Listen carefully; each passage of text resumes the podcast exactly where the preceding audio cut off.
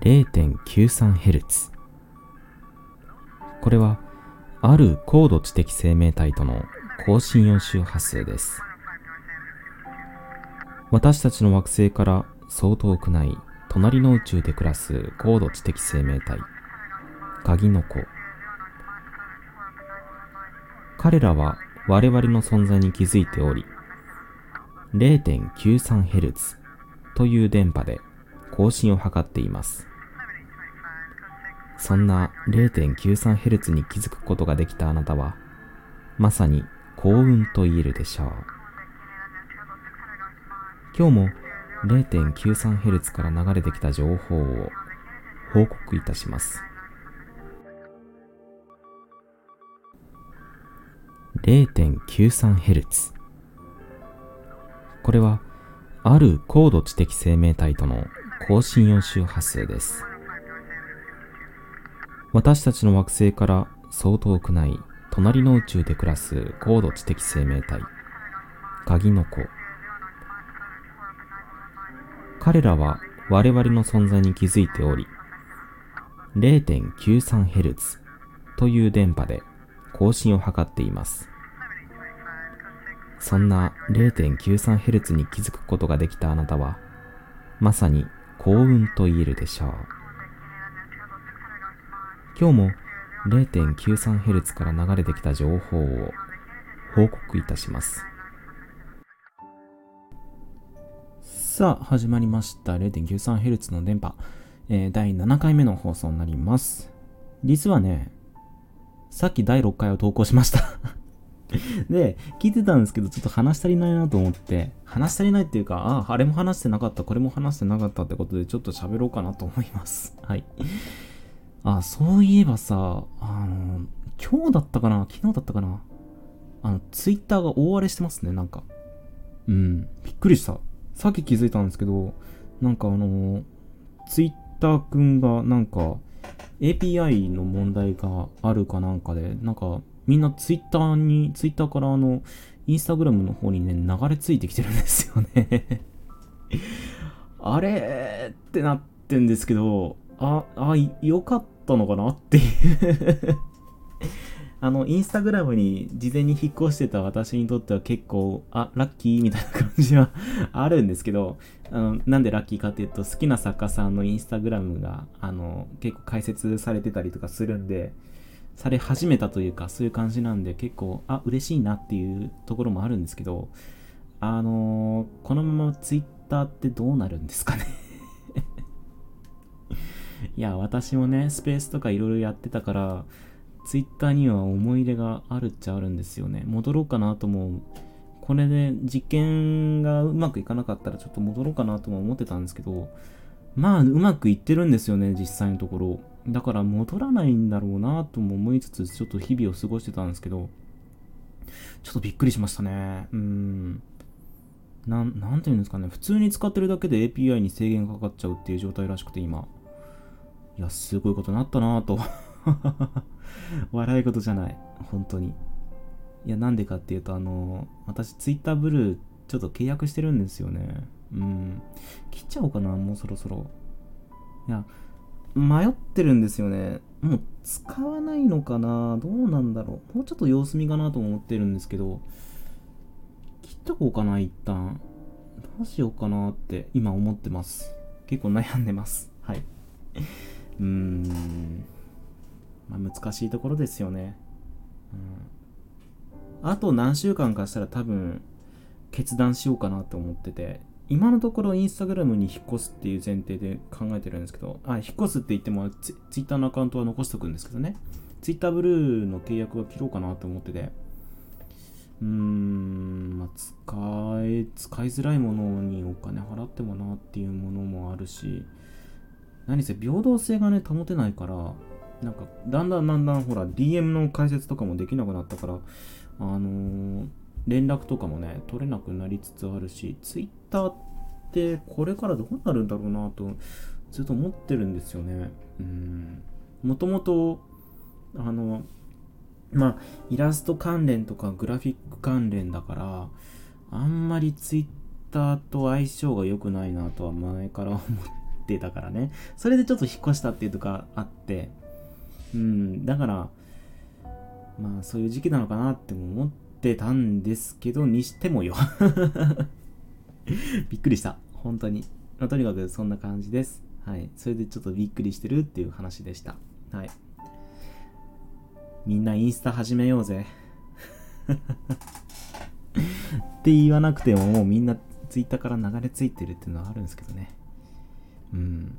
ただ、インスタライブもあるんですけど、あれどうなんだろう？インスタライブって音声だけとかってできてた、できたっけ？できるかもしれないね、もしかしたら。できるのかな？ちょっと今調べてみようか。いやー、できたらいいですけどね、インスタライブ。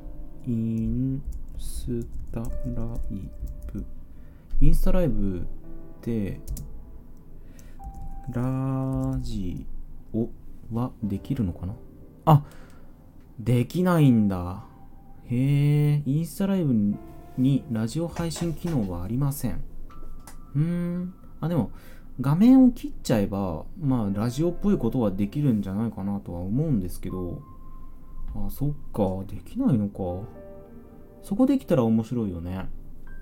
まあ、今こうやってスタンド FM でね、スタンド FM 通して、あの、ラジオを投稿してるから別にそれは、あの、関係ないなと思ってるんですけど、あの、生でね、やるとき、生でやるとき、ほら、インスタか、インスタからやりたいときってあるじゃないですか。こう、スタンド FM だけじゃなくて、スタンド FM でももちろん生放送はできるんですけど、うん。まあ、そこら辺はあれか、リンク貼ってなんとか人を呼べばいけるか。まあ、どちらにしろ、スペースの機能を補う形でスタンド FM を始めたんで、まあ、これからもちょっとスタンド FM 様にはご厄介になろうかなと思っております。はい。どうぞ、何卒よろしくお願いいたします。ってな感じですかね。うん。あ、そうだ。あと、あのー、今日ですね、お寿司食べに行ったんですよ。そう。お寿司。まあ、回転寿司ですよ。回転寿司に行って、で、それで、なんで回転寿司行ったかっていうと、あの、疲れちゃってね、ちょっとスタミナ不足で、ちょっとなんかエネルギーを補給したいなと思ってね、お寿司屋さん行ったんですよ。そう。美味しかった。いやー、もうね、いくらたくさん食べましたよ。いくら、いくらをね、2皿食べました。美味しかった。すごく美味しかった。今日はね、いくらをたくさん食べたい気分だったんで、たくさん食べました。うん。で、あとね、あのー、なんだ、サーモン。さ、鮭ばっかりやんけ あとね、えっと、何食べたっけ？あ、エビ天の握りと、あとね、うなぎ食べたんですよ。いや、美味しかった。本当に美味しかった。もうね、エネルギー補給されました。本当に。あ、でね、あのーその時に、今日結構昼に行ったから結構人多くて、うん、めちゃくちゃいたんですよ。いつもあの、お昼ちょっと過ぎてから行くんですけど、今日はちょっと待ちきれなくて早く行ったんですけどね。そしたら、あの、たくさん待合室に、待合室っていうかあの、なんて言うんですかね。あの、列ができてて、とにかく、行列になってて。で、それで待ってて、で、最近の回転寿司ってほら、機械がまず受付してでそこで近くにあるベンチに座ってるみたいな感じなんですけどあのそこでねあの予約を済ませて座ってたらあの多分外国人の方かな？もう慣れてない感じの方が来てあ外国人の方だったんですよ。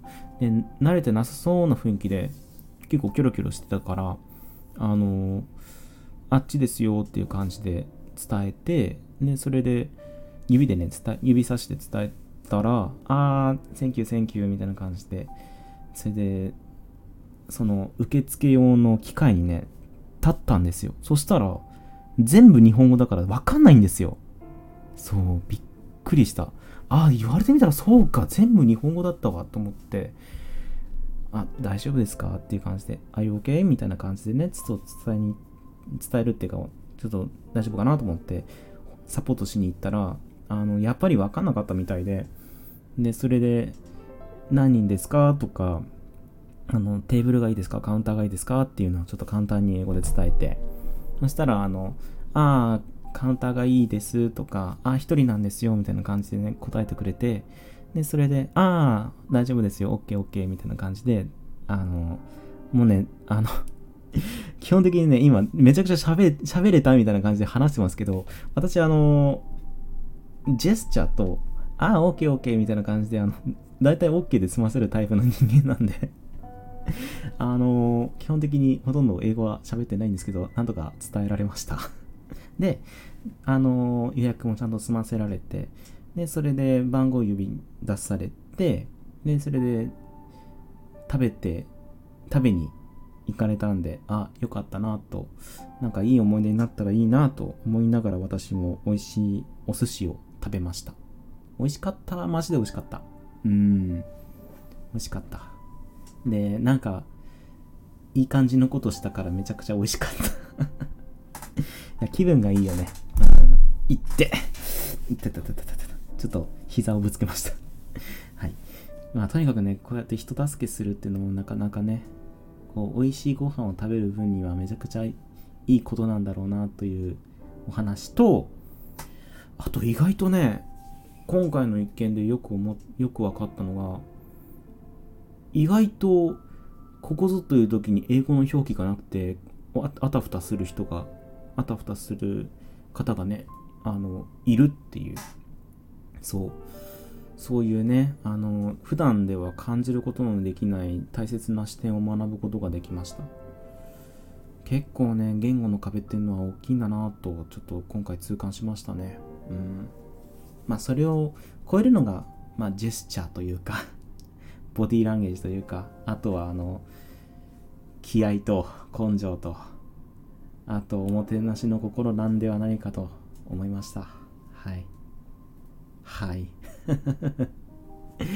いやー、とにかくね、なんかあの、意外と本当に肝心なところで分かりづらい英語だったりとか、まず英語すら載ってないっていうのがあったりするんでね、こう、何かデザインする時には、そういう視点もこれからは大事になるんだろうなと、身をもって体験しました。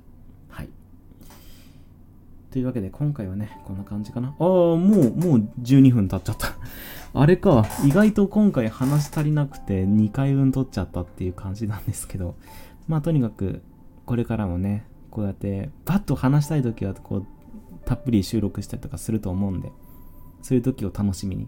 で、なるべくね、あの、週1回とか週2回、週3回、週3回はちょっと多いかな。あの、そんぐらいでちょっと更新していきたいなと思ってるんで、どうぞ、何卒、何卒よろしくお願いいたします。というわけで、また次の放送でお会いしたいなと思いますが、話、話し忘れたことないかな？ないかも。今回スッキリした気がする。うん。実はね、あのマイクにた、マイクの前に立つとね、本当に忘れちゃうんですよね。話したいことを。